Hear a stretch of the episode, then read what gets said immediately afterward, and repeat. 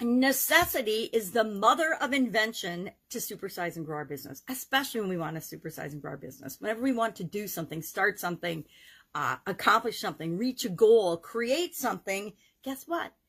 We have to invent it. Everything we see, everything we use, everything around us is someone else's idea or invention, right? Everything that makes our lives work is someone's invention.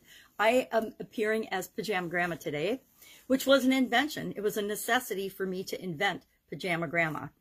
And I'll tell you that story in a minute. Where and how long has this particular idiom or proverb been with us? Of course, since ancient Greeks, when Plato discussed it in his Republic, not in English, of course. It wasn't until 1894 that it was translated into English by Jowett or somebody by that name. I don't remember his name. And then, of course, Frank Zappa in 1964 used it in a song and then exploded. Necessity is definitely the mother of invention.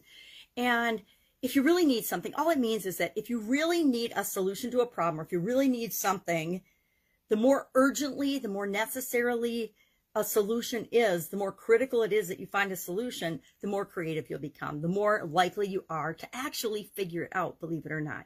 Uh, I think of procrastination and uh, we can procrastinate and procrastinate and procrastinate, but when that deadline comes due, guess what? All of a sudden we find the energy to get the task at hand done, to get the report done, to get the, the school project done, to get the work project done, whatever it is, the, the at home honey-do list project, whatever it might be. So I actually really I actually love this expression, this idiom. And I would said I would say about pajama grandma, when I first came to the online world from the offline world, in the offline world, I didn't have a whole lot of problem just, you know, showing up and being myself and doing things my own way. I'd had my own businesses for, you know, three or four decades by then, closer to four than three, admittedly. But, uh, I, and I didn't have a problem with that. But when I came online, I felt like a, a newbie. Why? Because I was a newbie and I didn't really feel confident in all the things that I was doing. I was learning a lot of things. I had a lot of skills, but I was nervous and scared to apply them. And one of those was, of course, doing live video. I don't know why, but for the vast majority of us human beings, the thought of showing up on video on camera is terrifying. Now, I am a person that has actually had a sudden cardiac arrest and died and lived through that and survived that. So why on earth would I be afraid to do live video? I don't know, but I was. Mainly probably because everybody tells you you should be afraid of it, right? So what did I do? I did my first video with, actually I've got a beaver puppet on a shelf back there to remind me of my very first video. I did my very first video, I think it was something for Jim Edwards, and I did it with this this beaver puppet that I named after my youngest sister, which is super mean, but it ended up giving me the confidence to just do the video. Now, that's the only video I've ever done that I did over and over and over again with respect to takes. And I learned on that first experience, if I ever wanted to post a video and figure out how to do it, I couldn't go back and watch every video that I made and then edit it and do things with it. I would never have gotten any done. But over the next few months, uh, I was looking for something that would be me, but it made me feel better about doing online video. It was necessary. I knew I needed to. I had to do online videos, and I had to be okay and comfortable with it if I was going to get any any leverage or make any progress online. So I realized that I was in my pajamas like the better part of the day. Not like when I used to have to go to the shop every day, I used to call my Italian food manufacturing business the shop. I don't know why I liked calling it the shop. And so I, when I'd go to the shop every day, of course I had to get up, get dressed, and actually drive there and go to the manufacturing facility every day. And once I didn't have to do that anymore after my divorce, I wanted to do things online. And I realized that there would be days where I was in my pajamas all day. And so I had become a grandma during that time period. And I thought, heck, I'm just the pajama grandma. Now with the election and things, I'm not sure I want to say how much time I spend in my pajamas or in my basement, but that that is another story altogether. But I decided that I would be the pajama grandma and I would let that part of my persona come out.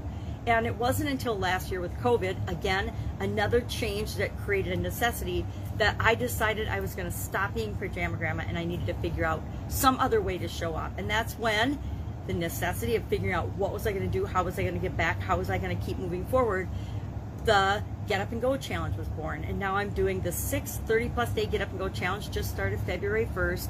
And and doing that as my way to get back. But all of those things, all the things that we do, all the solutions we come up with, we don't come up with solutions to problems until we're challenged or something changes or we have a problem. And then the problem, depending on how urgent or important it is, will force us to find a solution. Hopefully, the best solution possible for us at the time. And as things change, we'll come up with better and more creative solutions. It's one of the things I love about being an engineer is we get to use our creativity to solve problems and find solutions that maybe people have never thought of before, or combining ideas to create solutions that have never been done before, which is always a whole lot of fun. And it serves us and our businesses as well as the people we serve so much better. So I would love to know your experience with necessity being the mother of invention or the father of invention. Of course, Thomas Edison is the father of invention uh, him and his 10,000 tries to make a light bulb. I mean, I think almost every child knows that story if we're still teaching it in school. And most adults, if they've ever done any uh, form of personal development or, or learning and studying on their own, they know the story of Thomas Edison. Especially those of us that have started and been running businesses on our own. We know that things don't work out the first time. And every time we try something doesn't mean it's going to work exactly how we had hoped or planned, but it doesn't mean we give up. We just keep trying until we get it figured out. So, love to know your take on this. How has COVID 19 necessitated that you've changed your business and how you do business?